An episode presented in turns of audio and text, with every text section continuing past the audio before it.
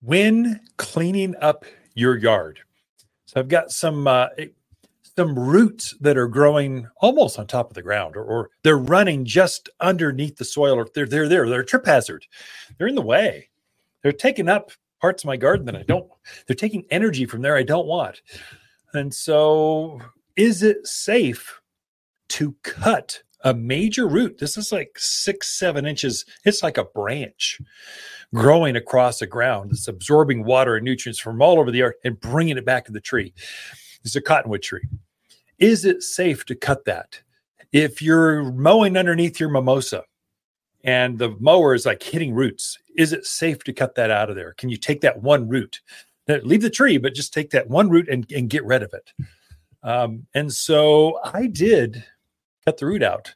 I think of roots like that kind of like a branch up on uh, uh, like the the top surface. So the roots underneath the ground have a similar pattern that that grow underneath the ground. And so I'm root pruning basically like I would be branch pruning.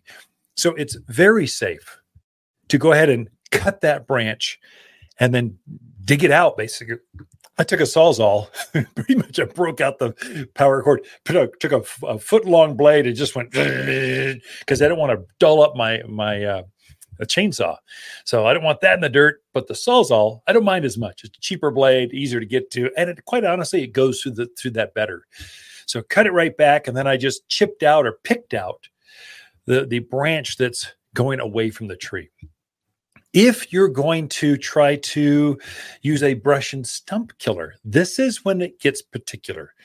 You can damage the tree if you're putting a root killer. So, if the plant is suckering, so elm tree is notorious for suckering, locusts are uh, notorious for suckering.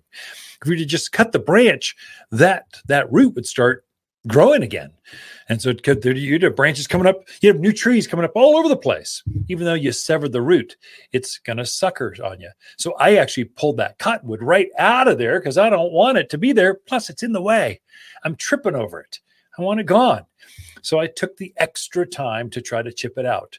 Now, if it's a really aggressive tree, it's suckering already, I would dab some brush and stump killer on the on the root that's leading away from the tree. I would never touch the stump the, where I made the cut that's going towards the tree because it will affect the mother plant. But once you make the cut, that root going out there into the gardens, I don't want that coming back. I want that thing dead. I want it gone. So I chipped out the best, the biggest portions of it and I poisoned basically the remaining root because it's going to want to come up later in spring and I don't want I don't want to work that hard. And so while that cut is still fresh, I'll go ahead and dab almost full strength. You can put some some it's called brush and stump killer. It's how you keep the the the major plants from coming up back at you. That's how you kill off oak trees and elm trees and things that are big, bushy, and they're just ag- aggressive.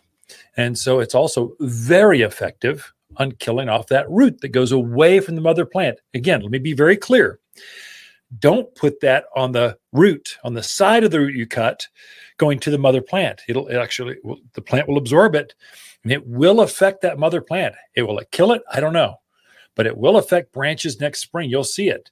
But that's the perfect thing you want going away from the tree. The rest of that that that root, I'm taking that thing out of there.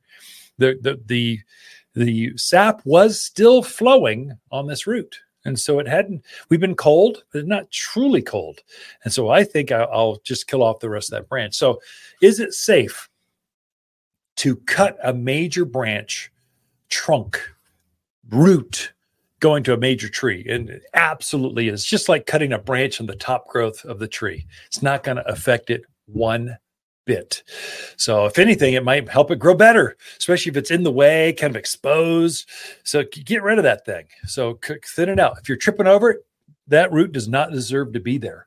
In fact, if there's a lot of roots growing on top of the ground, it's probably a water pattern. You're either got one or two things. You're watering too shallow and not very deep. And so the roots just have to come up for the water, or there's a major rock shelf a caliche layer, something that's just underneath the roots where it just can't get down in there the way it wants.